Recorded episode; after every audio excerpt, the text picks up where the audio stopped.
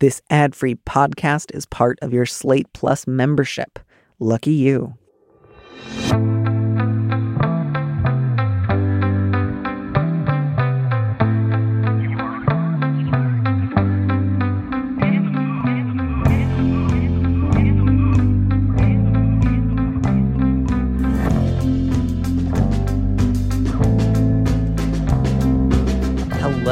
Welcome back to Big Mood, Little Mood. I'm your host, Danny M. Lavery, and with me in the studio this week is Ginna Green, a strategist, consultant, slash movement builder, now helping Jewish and other organizations change through her new firm, Uprise. She's also the co host, along with Lynn Harris, of the Jewish Advice podcast, A Bintel Brief. Ginna, welcome to the show. Thank you. It is so great to be here. I am so pleased that you're here, and I'm also pleased because for a brief moment, I was able to take credit for the phrase "get off the cross, we need the wood," and that made me feel incredibly good about myself because it was just like, yeah, that'd be really clever if I had come up with that. When I read it, I was like, wow, that's really good.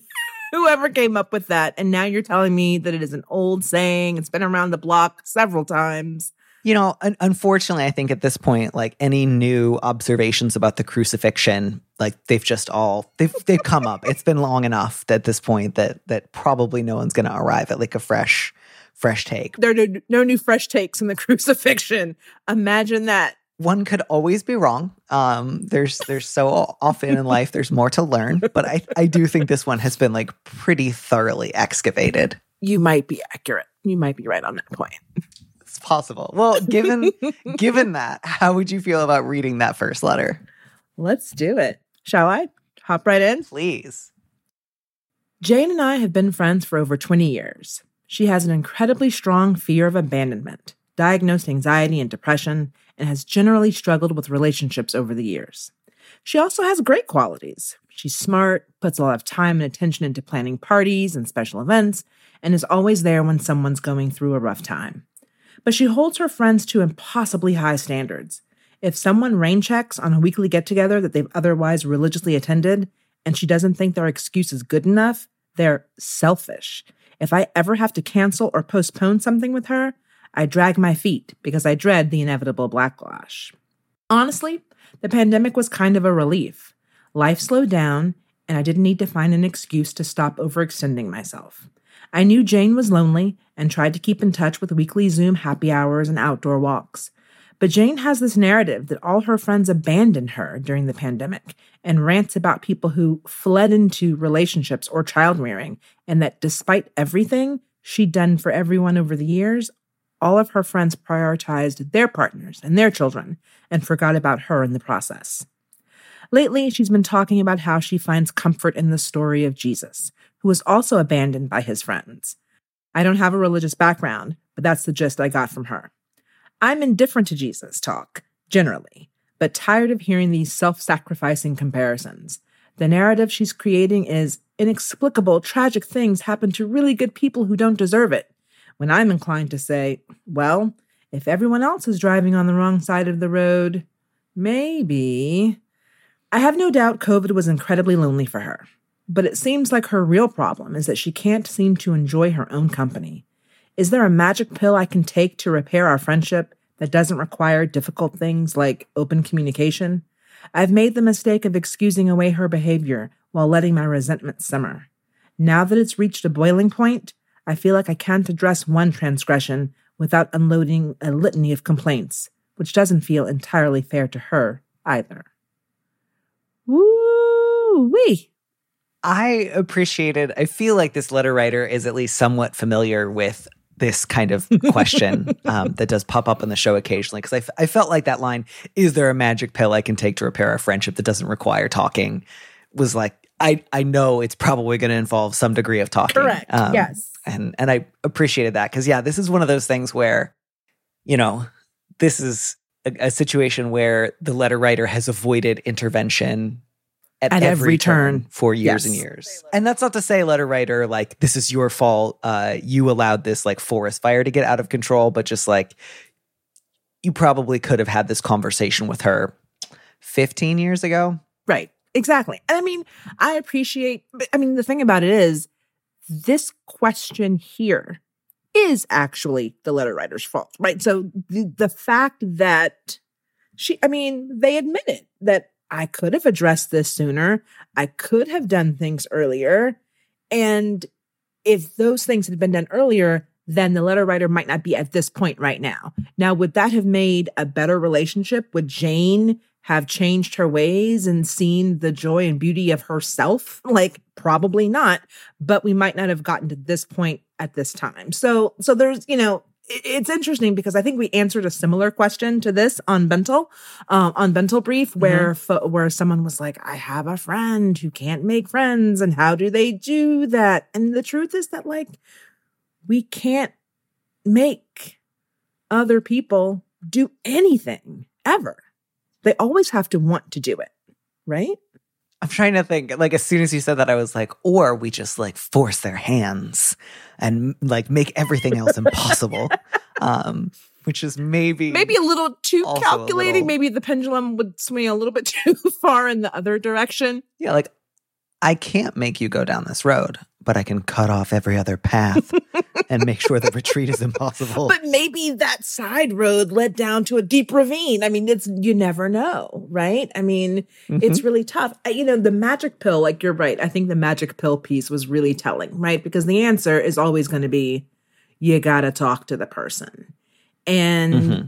I remember reading an article several years ago at this point. I must have been in First of all, congratulations on remembering something you read a couple years ago. I feel like that's just gone for me. Well, this when you hear what I read, I remember reading some piece of data, a fact, what have you, that suggested that the average friendship lasts about seven years. And I think it was between women. I think that that was, I think there was some sort of gendered element to it. I believe that it was among women, between women, the average friendship lasts seven years.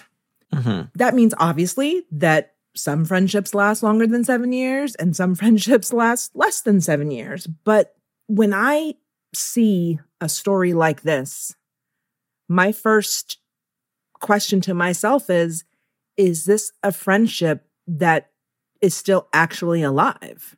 Are both parties still finding mutual benefit, joy, support, happiness it, that would be the hallmark of a friendship. And to me, it seems like to the letter writer, it's not that way anymore.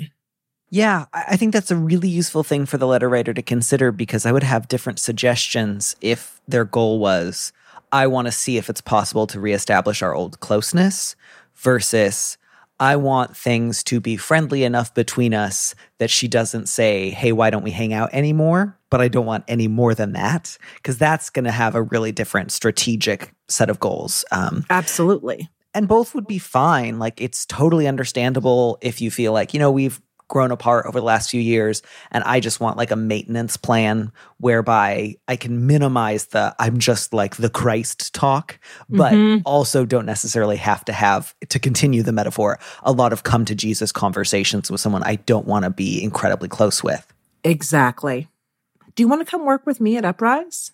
That was, you know, the way you just walked through the strategic questions that one would ask, depending on what you want the outcome to be, was very impressive. Sure. I must yeah, say. let's do it. Let's do it. I think you're, I think, and you know, it said when the letter writer wrote, I've made the mistake of excusing away her behavior while letting my resentment simmer. Mm-hmm. Another piece of just relationship observation advice I think about is that resentment is very hard to cure. Mm-hmm. Once it has built up, it becomes extremely difficult to not have it have an impact, which I think colors what you were just saying about what the letter writer wants to be true after this come to Jesus moment. Yeah, and so letter writer, I want to kind of offer you a few tiers of options because again, you you sound like you you're leaning towards I want to have uh, the smallest possible intervention with her without going into a laundry list of things that have been bothering me, and I want to do so politely. And so, like, the lowest level, I think, is you know, not necessarily you want to talk to her about whether or not she enjoys her own company, not necessarily about how she has felt about other friendships ending. You would just like to let her know that the Jesus comparisons feel a little extreme. And I think that's possible to say. And I think if that's your goal and all you want to say is, hey, I feel a little weird bringing this up after the fact, but I've just noticed the last few times we talked, you've compared yourself to Christ being abandoned in Gethsemane. And that struck me as a little extreme. And I just wanted to check in, make sure you're kind of doing okay. I, I, can really understand the sadness of losing some close friendships, but I don't know that it's ever going to be useful to you to say, just like Christ in the garden, I am abandoned and let down by a bunch of losers. If her reaction to that is, How dare you? I'm just like Christ in the garden, there's not much you can do beyond saying, I can see that I've upset you. I'm sorry let's stop talking about it. And then you just back off. You just decline to have a fight that went badly, but you haven't lost something deeply important to you. Like you've said your piece, you decline to follow it up with a fight, let it lie. If she takes it reasonably well, great. You you know, you get her to stop saying and and just like our Lord, um, I am earless and alone. Um, great. And you've gotten that one thing out of the way. And then you also don't then say and by the way here's 12 other things i hate about you. Right. That's tier one. Yes.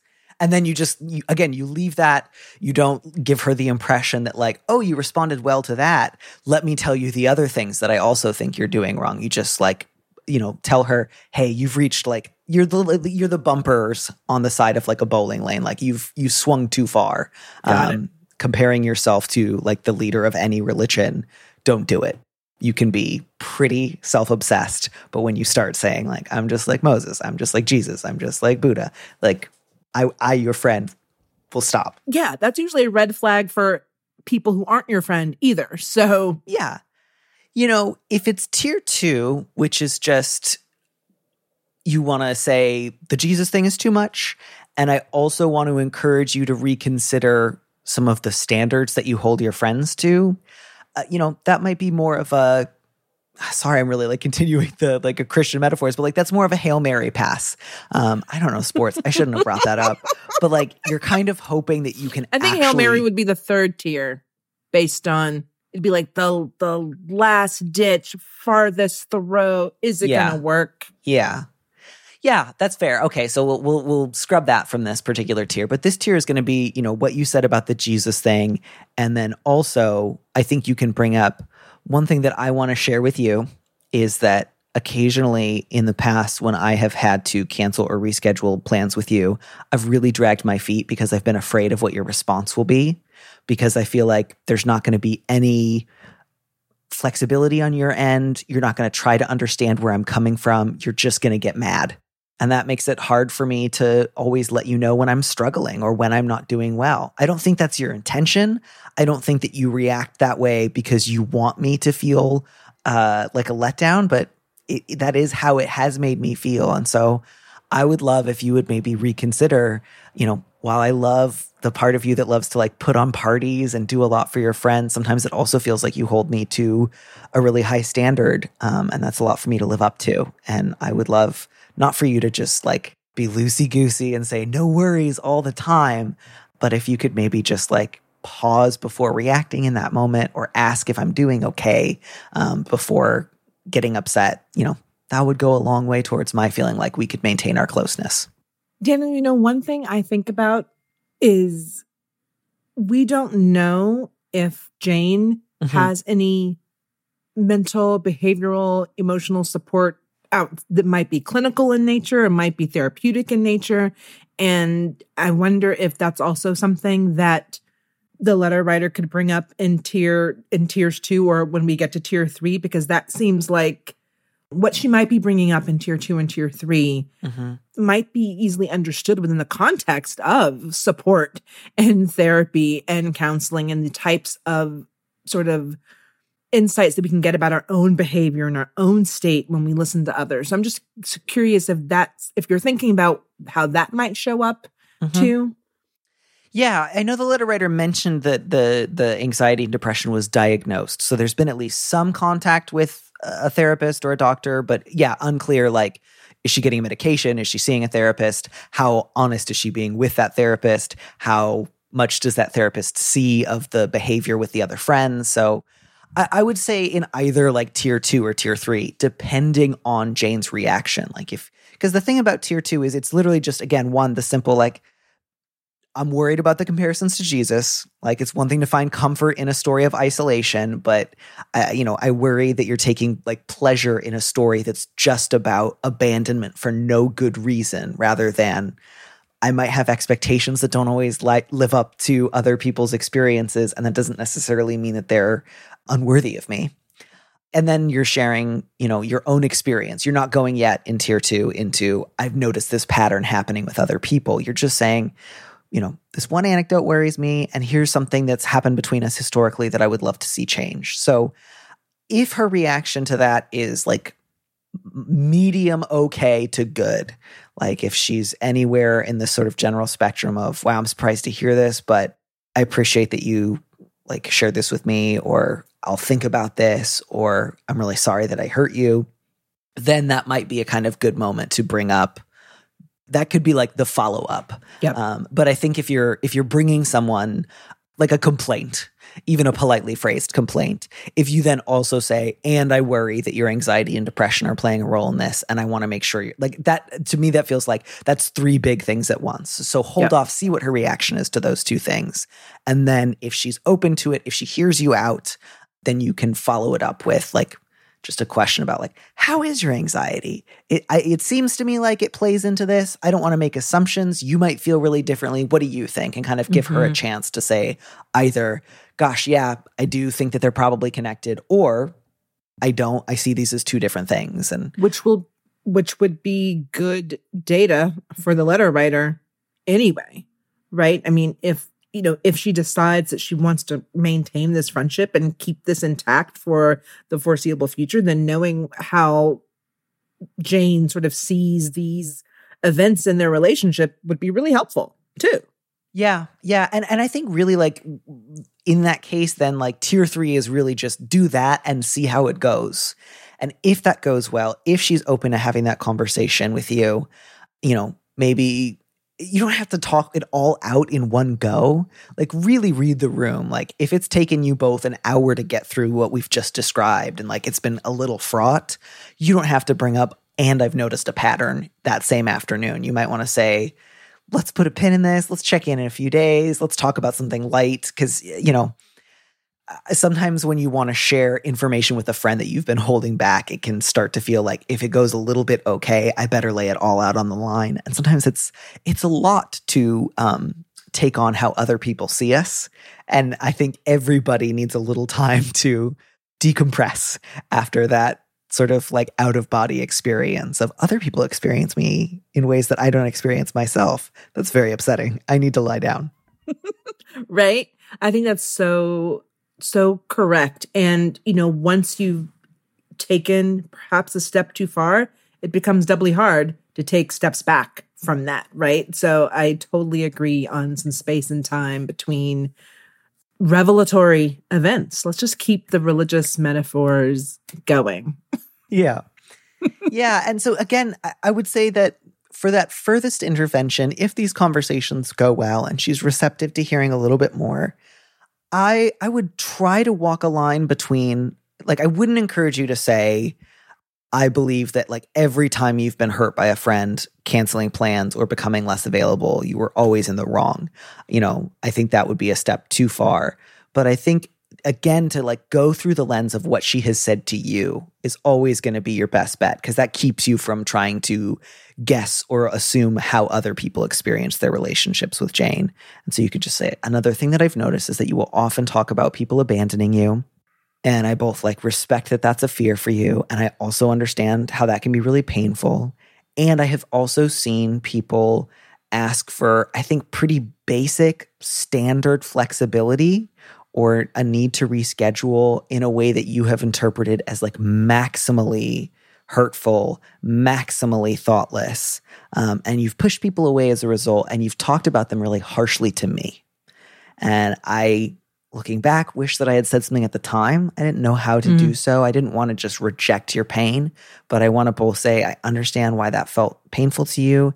And I have also seen you create harshness and and miss out on opportunities to reconnect with people because of that like preemptive this looks like it might involve rejection i'm going to call it rejection ahead of time and push them away and and i think daniel pain for others yeah i mean the letter writer clearly she wrote us four paragraphs of what this relationship has felt like to her for the last few years and can see the beauty and the strengths and all that Jane brings to the relationship. And also, a lot of heartache has come from it too. And I think being able to communicate that impact is such a big piece of yeah. being able to actually maybe salvage something or maybe have the right conversation that will allow both of them to move on if that's what it looks like it's going to be. Right. And, you know, letter writer, maybe as you listen to this, you feel like, all right, I could see myself having the like Jesus conversation, but the rest just sound draining and not good. You don't have to do any of those. If, if part of what's just going on here is like, I'm dragging my feet now because I'm dreading the backlash. Like I'm dreading even just like not picking up the phone anymore because I know that the narrative she will tell herself is that just like everybody else, when the going got tough, I ditched her. And I really get that it's painful to think about somebody thinking or speaking ill of you, especially someone you've known a long time.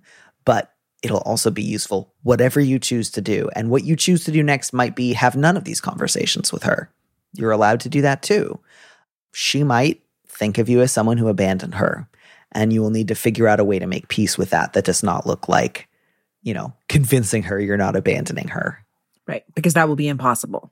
Right. Whether you spend a lot of time trying to clear things up with her or you don't, you know, you will understand this as a friendship where she pushed people further and further away and made it clear that she did not want to hear honest reactions from other people. She wanted things along her standards or nothing.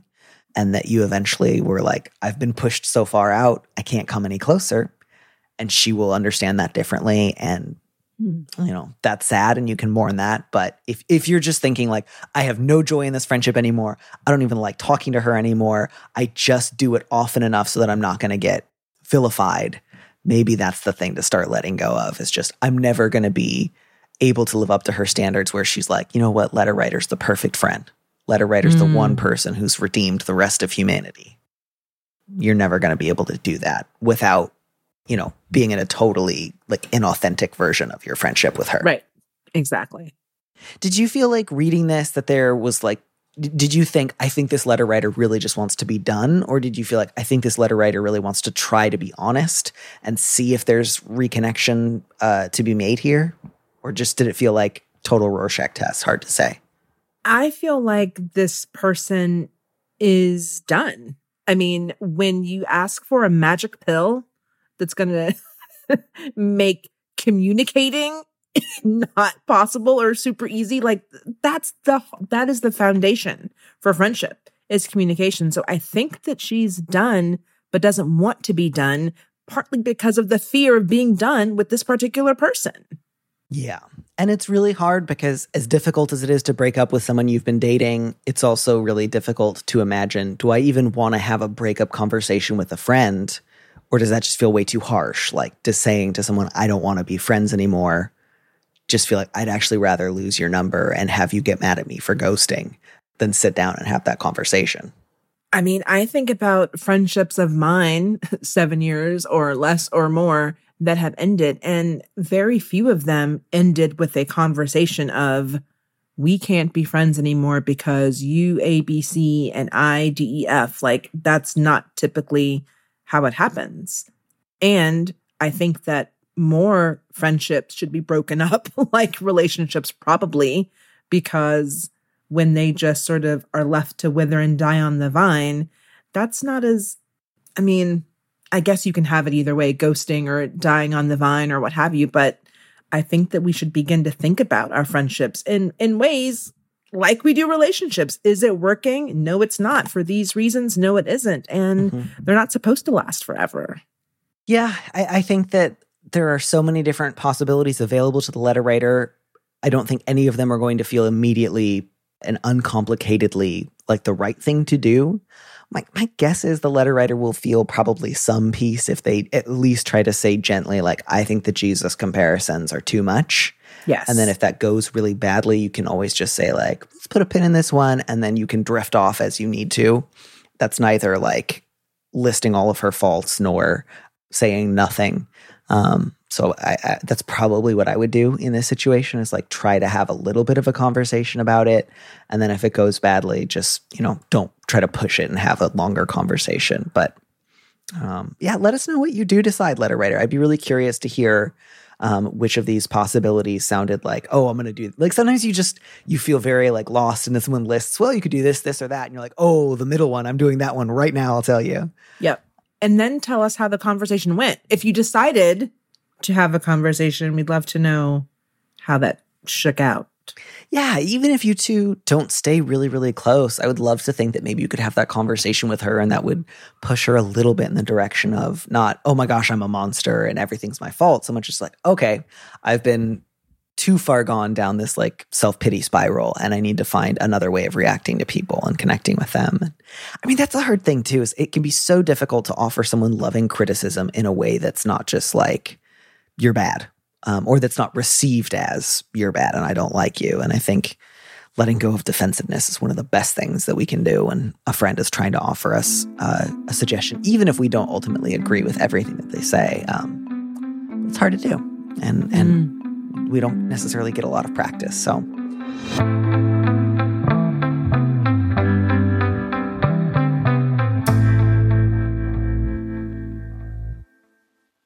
I think I should move us on to our second letter, which is, eh, I think at least like they're in a very particular situation. And so maybe we, we can offer slightly more specific advice, which is kind of nice.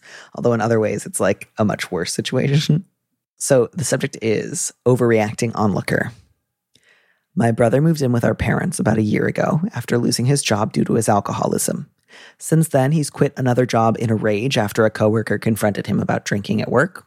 He's physically attacked our dad twice, totaled his car with his dog inside, gotten a DUI, and made a woman he was dating so uncomfortable that she contacted me on Facebook to ask for help getting him to stop calling her. Recently, he sent alarming texts to the family group chat, and then I spent hours on the phone talking him down from threatening suicide. This is the fourth time we've had a conversation like this. I'm tired of being treated like a crisis hotline. Because he has occasional good days, our parents don't believe his behavior is escalating. I think they're enabling him by refusing to set clear boundaries, get him into rehab, or even just acknowledge that this isn't a healthy environment for any of them.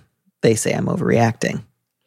This is all distressing, and I want to set better boundaries for myself, but I'm also afraid of disengaging since I'm the only person taking this seriously. My ability to help is limited since I don't live nearby. I've already sent them information on local crisis resources, therapists who take their insurance, Al Anon meetings, etc. What are my responsibilities here? Can I stop answering their calls? Am I missing a way I can help? Okay, so I can answer those hmm. three questions really easily. Great, do it. you are absolutely knocking your responsibilities out of the park here as a sister to your brother and daughter to your parents. I think that the letter writer has well enumerated I mean, exactly what the parents can do to help, like giving them all of the tools that someone in this position could even possibly do. So your your your responsibilities are the ones that you've already committed to and are executing on. Can you stop answering their calls? No. Am I missing a, am I missing a way I can help? No. So I think the question here is and when I read this letter I thought about actually about my uh, one of my mother's brothers mm. and Uncle Billy. As a kid, was um, he was the fun-loving uncle who was super smart and would do calculus on the back of a napkin, could put together anything. He also went to Woodstock, traveled the country and the world. We weren't sure when we would see him as a kid because he was a free spirit and also had struggles with addictions to alcohol and drugs, right? And at some point in my late teens, early 20s, he ended up in the same town that my family is in now Columbia, South Carolina. He was still an addict, an untreated addict. He was still largely unhoused at the time. And when we would see him, we would give him what we could. If I had, you know, if I would see him in the spot, because I drove by his spot a lot, I'd give him $20 if I had cash, give him food if I had it. And, you know, I talked to my mom about Uncle Billy and who he was his entire life. And she also played that role. She was a social worker and an attorney. So she played that role to a very high level of execution for many, many years. But you can only do so much for someone in that situation and in that setting. And I really feel like the letter writer is doing all of that so well. And I think in my family, at least, we became okay with the fact that there was suffering that we could not eliminate and that we could not actively prevent anymore mm-hmm. because it was his choice and that was his choice. You know, I, I read this letter and was like, wow, she's really doing the absolute most here. And until and unless her parents can feel some degree of responsibility to the level that she is exhibiting, then it's going to be really hard for her brother to get what he needs. Yeah. I think all that's incredibly useful. I, I think one thing that I do want to add to that, and you know, um, letter writer, you might find yourself leaning more towards one of us than the other, but I just want to throw out the possibility you can consider not taking their calls. You are allowed to do that. That might have its own repercussions, that might be challenging in different ways, but you can consider it. You don't have to do it. Um, you can also consider taking fewer of their calls. Um, so I, I, want there to be kind of a spectrum in between either I pick up every time any one of them calls, no matter what I drop what I'm doing, or I never pick up the phone anymore. I go like maximal no contact until, you know, whatever such such threshold they cross or such like behavior they stop bringing to my attention. You can thread a different path if you want. You can say like i'll check in on the phone with you guys like once a week but outside of that time you know i might not be available when you call. And that also again you know invites questions about does that sound really daunting to you? Does the idea of not answering one of their calls make you feel like, I don't know what I would do? I would just sit there feeling so guilty that I wouldn't be able to move on with my day. And to that end, I would suggest, letter writer, give yourself the gift of going to those Al Anon meetings yourself. Mm. Uh, you know, it's not like Al Anon is the punishment you incur because you failed to stop your brother's drinking or convince your parents of something. It's not something you go to when you're in trouble to learn how to be better. It's a support network that you, I think, deserve access to right now. And I would encourage you to look up, you know, Al Anon meetings in your area. Um, if you want to look specifically for uh, like agnostic or atheist Al Anon meetings, there are often um, groups of people like within that particular subset. If kind of standard issue Al Anon meetings feel uh, like they're too spiritually or supernaturally minded for you, those those are definitely definitely available to you. But at the very least, you will be in a room of other people who have also loved alcoholics and have also had to deal with family networks of, you know, complicity, enabling, minimizing, um, and who know what it's like. That's so true. I appreciate you saying that, you know, that the letter writer could not take calls, could take some calls. I think that it might get to that place. Mm-hmm. I don't think the letter writer is there right now. I agree. But my suspicion is that as she begins to set those boundaries, it that will become I actually have to step away. Right. And I actually do need to go no contact. She it's so clear that she cares so much. I actually am not sure. And this is where like we get all sort of like Talmudic on Bintel Brief. We're like asking the questions and reading in between the lines. I can't tell if she could actually live with herself going no contact. The idea that the next call that she gets could be one that is sharing that her brother has died by suicide. Like, I, I you know, it's a really personal, subjective question. Not right. that if you stop taking calls, it is going to be your fault if something bad happens, whether that means your brother successfully attacks your father and causes him serious harm, or attacks somebody else, or hits someone with his car, or, you know, completes a, a suicidal gesture. Um, just the question is, what do you want and what do you feel capable of right now? And what more support do you need to make other choices in the future? So, I can sometimes go quickly to this is distressing. You've tried helping. They don't want help. Just look out for yourself. Go into a chrysalis. Stop taking their calls. Um, and that's not what everyone wants. That's not what everyone's prepared for. That's not what everyone needs. So, yeah, I really want you to feel like you have options in between. Pick up every single time and, you know, delete their numbers, block their numbers. And I really, really think that um, going to Al Anon meetings, you know, going to more than one, looking for people that you connect with or who you feel like you have something in common with, letting go of stuff that doesn't feel useful to you, setting that to the side will hopefully be really useful as you try to think about how do I live my life in a state of non emergency?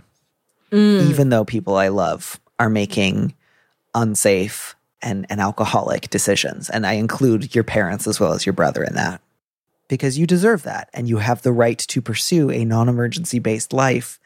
And that's got to rest upon something other than successfully managing your your alcoholic brother and your enabling parents. Because if that's the only route for like a safe sane healthy loving life for you that would mean you would have to become god uh, and, and force three people right. to live according to your you know decision making and and that's just not possible. So i do want something else for you again that's really difficult. It can be really difficult to think of what would it what would i actually need to be able to say if i got a call from my brother?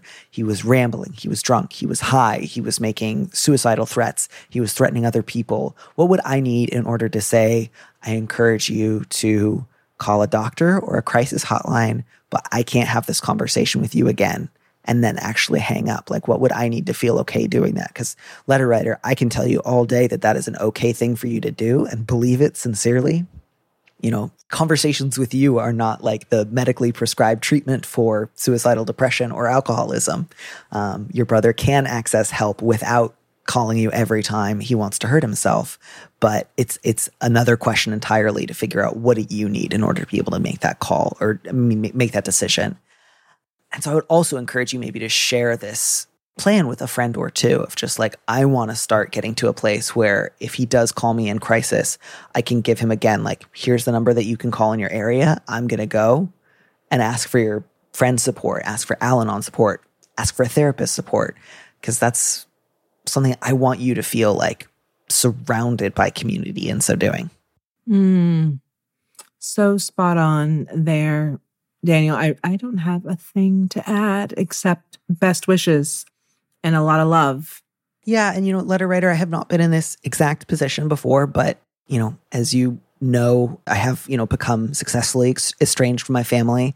And I have also had to contend with, you know, relatives attempting to tell me, you know, don't file a report because your brother will kill himself if you do. So, it's not worlds apart from this. And one of the things that I think I've talked about previously on the show, but that I also had to make my own peace with was, you know, when I was filing reports about my brother's work with children, which was unsafe and, and unsustainable and something that I knew that I had to stop. And they said, don't do it. If you do, he might kill himself. You know, first, what I said to them was, if you think he's going to hurt himself, take him to the hospital. Don't tell me. Um, but the second thing that I had to kind of do, just within my own self was say, and if he dies, he dies. And I didn't say that lightly or flippantly or, you know, who cares? But genuinely, if he dies, he dies. I, I it is de- not your responsibility. Yeah, and I, I decline that responsibility. I don't believe that anyone else is responsible for that. And it, it was um, a bleak but a peaceful uh, place to to begin acting from. And so, one of the things that I do want you to kind of just think about, talk about, discuss with uh, other people in Al Anon, with some friends, is your brother might die. Um, and he might die soon. He might die violently. He might die by suicide. He might die in a car accident. He might take out other people with him. I hope that he doesn't, but that might happen. And that might happen even if you were taking every single phone call that you were getting. Um, exactly. And, so, yeah, I think what I've been kind of talking around is like there's this hope that if I do all the exact right things, I will evade the crisis. We will avoid the crisis, and the crisis might come. And you have to figure out how do you live. Yeah, no matter what. Yeah. And then the only other thing that I'll add in there is, you know, again, for me, I needed to file reports once I had learned enough information about the like unsupervised work that my brother had with children.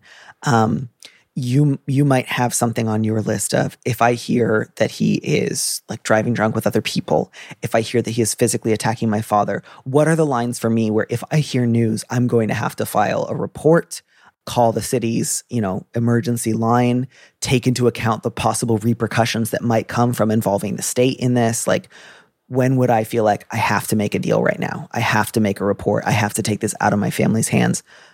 Maybe there's not uh, a situation where you would decide to do that. But if there is, I think it's helpful to know in advance because then you can at least prepare yourself for, oh, my mom's about to get real mad at me. Yeah. I mean, Daniel, I think it's part of your plan that you were, you know, recommending the letter writer go through, you know, go to Al Anon meetings, disclose what your plans are with others. Like this is part of that planning. This is part of getting ready to be okay with not doing everything that you did before. And I think that what you just said, as bleak and dark as it may sound, being prepared for that possibility is going to be part of preparing herself for stepping away and for stepping back and for putting in place some of those boundaries. You know, we're not responsible for anyone's happiness, life, or death. Yeah. I, I, think the last thing I'll add, I know I've said that once or twice already, but you know, you just mentioned letter writer that he has at least once driven drunk with his dog in the car and gotten an accident. One of the, you know, places you might consider contacting that are outside of your family remit would be um, animal control. I, again, like you can also contact like your parents' cities out, like depending on how old your parents are, like elder care. Like if you know that he is regularly endangering or threatening his relatives, the animals in the house, again, the question might just become Is there a point at which I would file that report rather than call my mom and dad and ask again, please do something? But where I would say, Please check on this dog. I'm worried about this dog. Please check on, you know, this elderly man who I believe was just beaten up by his son, knowing full well that your parents might say, I can't believe you made that report. I'll never forgive you. Yeah. I mean, you're doing so much right, letter writer. You're literally doing so much right. And I think Daniel has just laid out a couple of key steps that make a lot of sense for the right now. And I just wish you nothing but a wealth of support, a massive community around you, tons of people that you can rely on for help right now because you're trying to fight a battle on so many different fronts. I think that's all I've got to say on this one. So, uh, if you're if you're amenable, I'd love to hear a little bit more about my new job working with you um, at, at Brief. What's it What's it like? What's it going to entail? What okay, do you so I've got do? two jobs.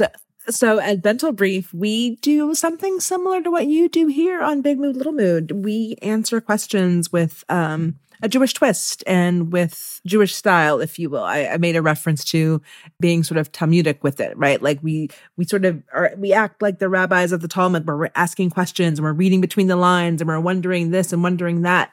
Um, and we also take a dive back into the Forward's archive. So the Bintel Brief is a product of the Forward, which is country's longest uh, running Yiddish newspaper. It used to be called the Forverts in Yiddish. And so we go back to old letters that people used to write into Bintel Brief. We were um, kind of, the Forward was the address for the Eastern European Jewish immigrant community at the turn of the century. I mean, really just, it was a voter registration site. It was a place where people got their mail. It was a place where people just had community meetups. And it was the publisher of the newspaper that every Eastern European Yiddish speaking Jew read for dozens and dozens of years.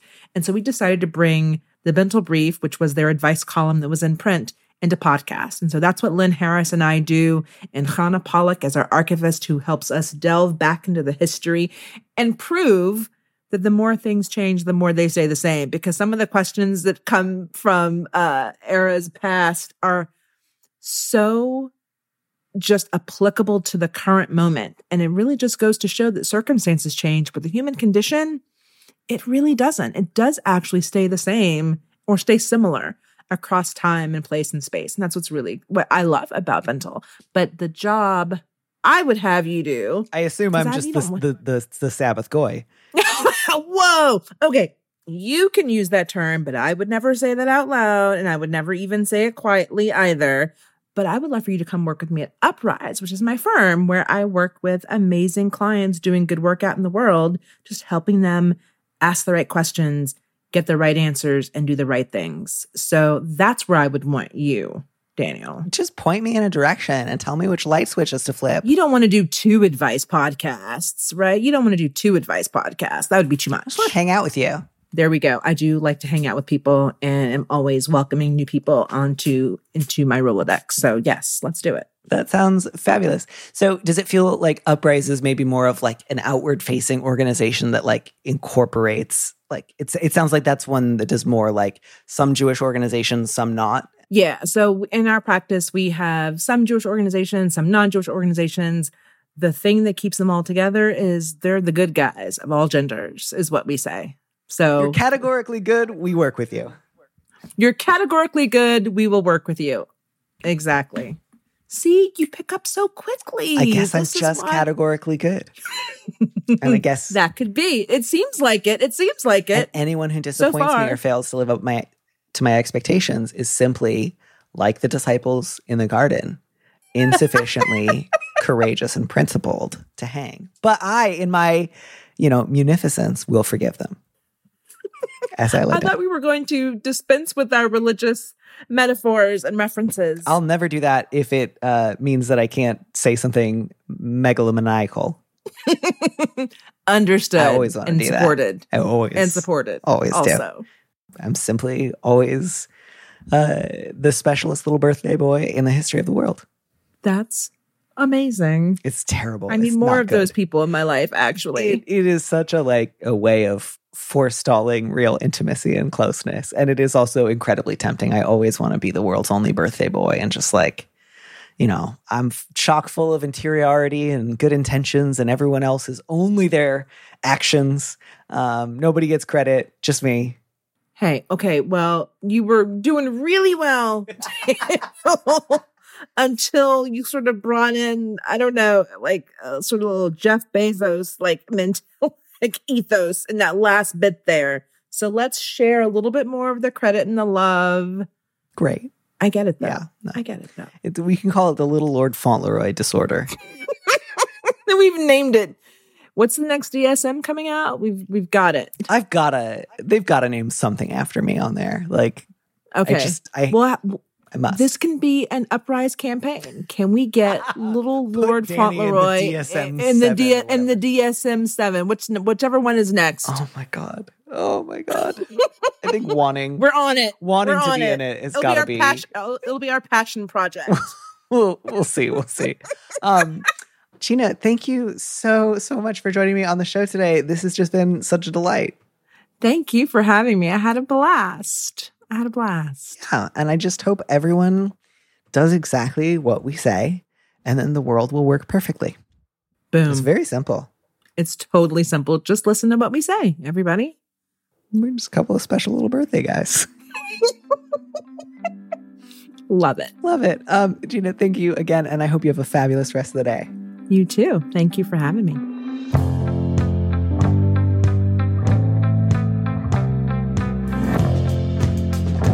Thank you for joining us on Big Mood, Little Mood with me, Danny Lavery. Our producer is Phil Surkis, who also composed our theme music. Don't miss an episode of the show. Head to slate.com slash mood to sign up to subscribe or hit the subscribe button on whatever platform you're using right now. Thanks. Also, if you can, please leave us a review on Apple Podcasts. We'd love to know what you think. If you want more Big Mood, Little Mood, you should join Slate Plus, Slate's membership program. Members get an extra episode of Big Mood, Little Mood every Friday, and you'll get to hear more advice and conversations with a guest. And as a Slate Plus member, you'll also be supporting the show. Go to slate.com forward slash mood plus to sign up. It's just $1 for your first month. If you'd like me to read your letter on the show, maybe you need a little advice, maybe some big advice, head to slate.com slash mood to find our Big Mood, Little Mood listener question form, or find a link in the description on the platform you're using right now. Thanks for listening.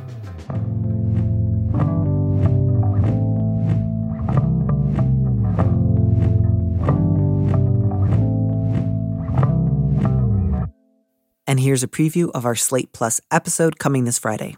This would be bad behavior if you were all in junior high school. It would be, you know, they all need to get yelled at by their parents and like seriously reconsider uh, how they're developing as human beings. But this is a bunch of like grown coworkers trying to like ambush you at a like Zoom happy hour where they can all like quiz you on gayness. Like, But that's, That's- the thing, Daniel. they You don't have work to do? you nailed it. Because if my kids came home and said that some shit like this went down, in fact, something like this did go down at my charter school the last week in eighth grade via a Google chat, via, I mean, homophobia, racism, you name it. To listen to the rest of that conversation, join Slate Plus now at slate.com forward slash mood.